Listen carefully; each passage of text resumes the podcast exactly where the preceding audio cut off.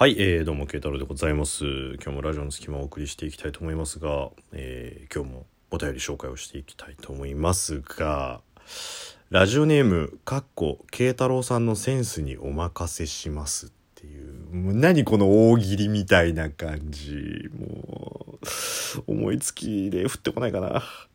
はい、じゃあ行きます。えー、ラジオネーム、初恋は藤木くんからですね。はい、えー、ということで、慶太郎さん、こんにちは。慶太郎さんのラジオ、今からちょうど1年前ぐらいに知り、当時めちゃくちゃハマっていました。その後、私生活が忙しくなり、半年以上離れていたのですが、えー最近久しぶりにラジオの隙間を覗いてみたら、全く変わらない慶太郎さんに安心しました。かっこ相変わらず、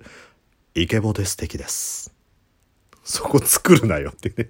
はい。えー523回を聞きましたが、同じトーカー側の人間としてとてもとても共感しました。初回のみならず、初期の放送の回って本当に聞き返すのが恥ずかしいですよね。売れている芸人さんの若手の頃のネタ映像とか流れる感覚ですかね。516回も面白かったです。爆笑しました。私は BL 好きの喫水不女子ですが、慶太郎さんの意見は99%正しいです。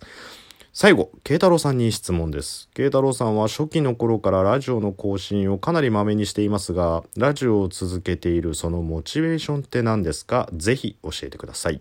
えー慶太郎さんのププッと笑えるくだらないラジオ大好きです。これからも楽しみにしています。ということでね。はい。どうですか？あの、次からぜひ、どの方に送る時でも、ラジオネーム、初恋は藤木くんで送ってくださいね。もう。まあさ、こう、不女子と名乗ってらっしゃるぐらいですから、こう、アニメが好きだったりとかするっていうね。まあ、全然それは私いいと思うんですけど、なぜ藤木くんなのっていうところでね。ちびまる子ちゃんの藤木くんだからね、もう。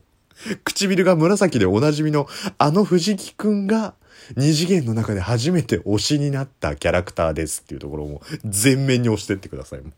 それはもう任せたあなたが悪いっていうところです。ということで、はい。えー、慶太郎さんのぷぷっと笑えるくだらないラジオ。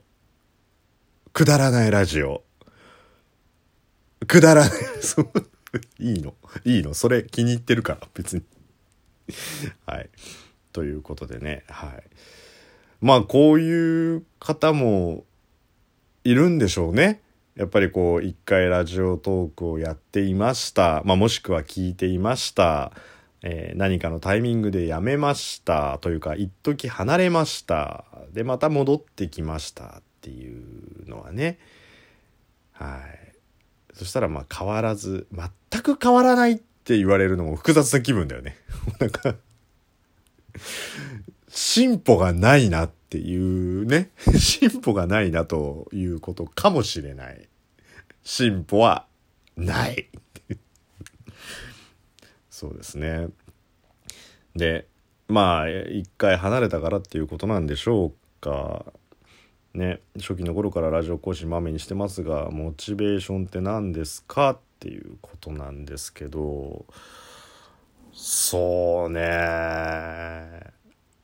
いろいろあるよ。いろいろ、いろいろあるけど、なんだろう、どれを話したらいいかな？モチベーションね。まあ、あの、人間って、これは別にラジオに限らないと思うんですけど、ある程度定期的にやっていると、それって習慣化されていくんだよね。だよく、えー言われるのがさ、そのダイエットとか、あとその筋トレみたいなのを、その毎日やり続けることによって、それがもう脳が習慣化としてこう認識するとなると、それはだから行動の一部になっていく。だ大体の人がさ、朝起きて遅刻だと思っても、あの、歯磨くとか、顔を洗うとか、まあ、女の人だったらお化粧をするとかっていうのはさ、時間がないからやらないとかじゃなくて、もうもはやそれは習慣じゃん。っていうのは、あるかもしれないですね。うん。だからその続けていくっていうこと自体が、なんかラジオをやろうっていうところの、なんか、あの、上下関係っていう意味ではなくて、一個上のところ。だ習慣化してるから、ラジオをやるかやらないかとかっていうよりは、何を話すかみたいな。なご飯で言えばさ、ご飯食べない日って、まあそうダイエットしてるとかね、あの、健康の問題とかでは別だけど、その、ご飯食べる食べないの一個上ってさ、今日何食べようじゃん。それってもうすでに食べることが前提となってのところでしょ？で今日何しようかな？まあちょっと作るのめんどくさいからコンビニにしようかなとか、どっかで食べて帰ろうかなとか、あの、今日は時間があるからスーパーで食材買ってちゃんと作ろうとかっていうのはもう食べるっていうことが前提にあるみたいな感じで、まあ僕の中では喋るっていうことが前提にあるからっていうところは、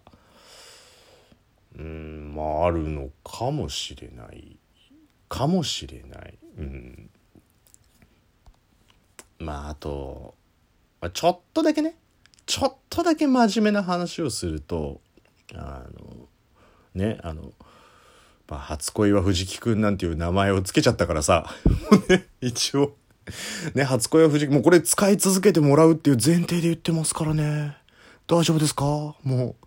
常に。もうなんならスマホの待ち受け画面は藤木くんにしていただきたいぐらいです。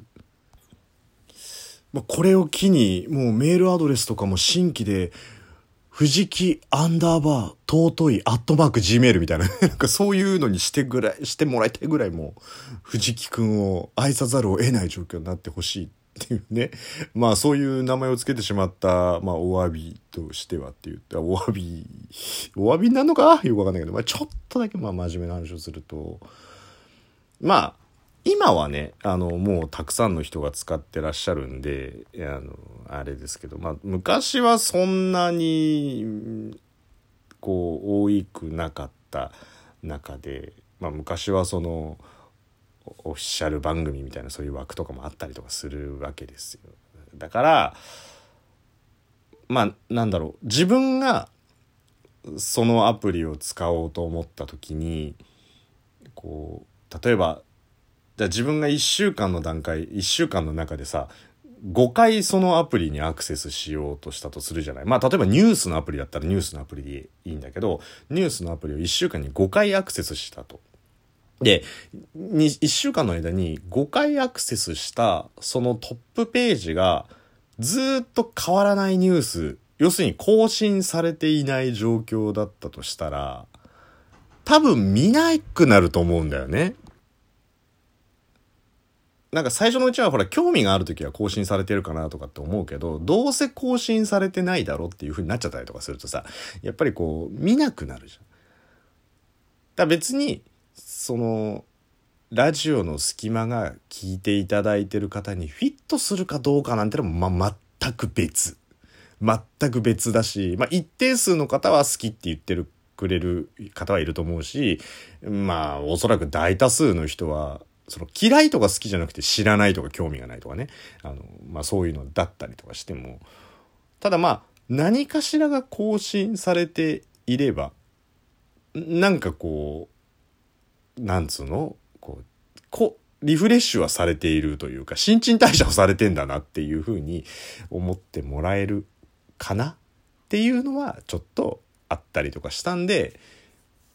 なのでまあ更新をするっていうこと自体はまあ自分の中で、まあ、そういうのやった方がいいんだろうなっていうのはあったから更新したっていうのはありますね。そりゃ。うん、やっぱりその更新されていくこと情報とかってさやっぱ更新されてなんぼじゃない。だからそれがないっていうこともはうんと思った。まあ今はさ、もうそんな、面白いこと喋る方って山ほどいるわけだし、あの、逆にね、あの、更新頻度、聞くものがたくさんありすぎちゃうと、逆に聞か、聞けなくなっちゃったりとかするのかなとか思ったりとかするから、いや、サボってるっていうよりは、なんか自分の中で更新頻度を落としてるっていうだけなんですよ。だから、まあ毎日ももうもうやろうと思えば、まあ、なんであの頃は毎日できたんだろうっていう感覚はないから、まあ、別に多分ややるやろうと思えばとは思うんですけど。ただまあ自分もねあのそのあの更新頻度を下げる分逆にこうインプットをたくさんできるなっていうメリットもあったりとかするからさ。だからっていうところなのでまあそんなことがまあ昔はそのモチベーションだったのかなっていう気はしますね。あとやっぱりねあの続けるってすげえ大事だなって思いましたこれラジオに限らず何でもあの僕やっぱ今趣味というか、まあ、自分のあれで一日一食生活してたりとかするんだけどやっぱりね続けることによって何かしらが見えてくる。うん、その何回かやったからって結果別にラジオばっかりじゃなくてねあの何かやったからって何かのけ答えがすぐ結果として現れるかっつったらやっぱそうじゃなくてダイエットとか勉強とかもそうだけど続けてくることによって何か自分の中で見えてくる。見返りとはまた別ね。こう感じるものとか見えてくるものがあるっていうのは自分の中でなんかそれを感覚的に分かったからだから、まあ、続けてるっていうのもあるのかもしれない。だからモチベーションというよりは続けていくことによってなんか見つかるものもあるだろうなって思ったし実際問題こういうことって続けてきたからあできるようになったんだなみたいな部分がまあそれは正直あのラジオトークばっかりじゃなくて実生活の中でもあのちょっとそういうの思ったりとかするから、うん、でまあ1日12分程度のことだからさまあ自分の中ではねあくまでこれ自分の価値観の話ねはまあ続けられるかなっていうところでまあ続けてましたっていうところなのであのなんか確固たる思いというよりはまあ習慣化させた結果かなみたいなところですね。はい、というところで、えー、まあ、答えになったかどうかわかんないんですけど、まあ、そんな感じでしたということで是非これからも、えー、藤木くんを愛し続けてください。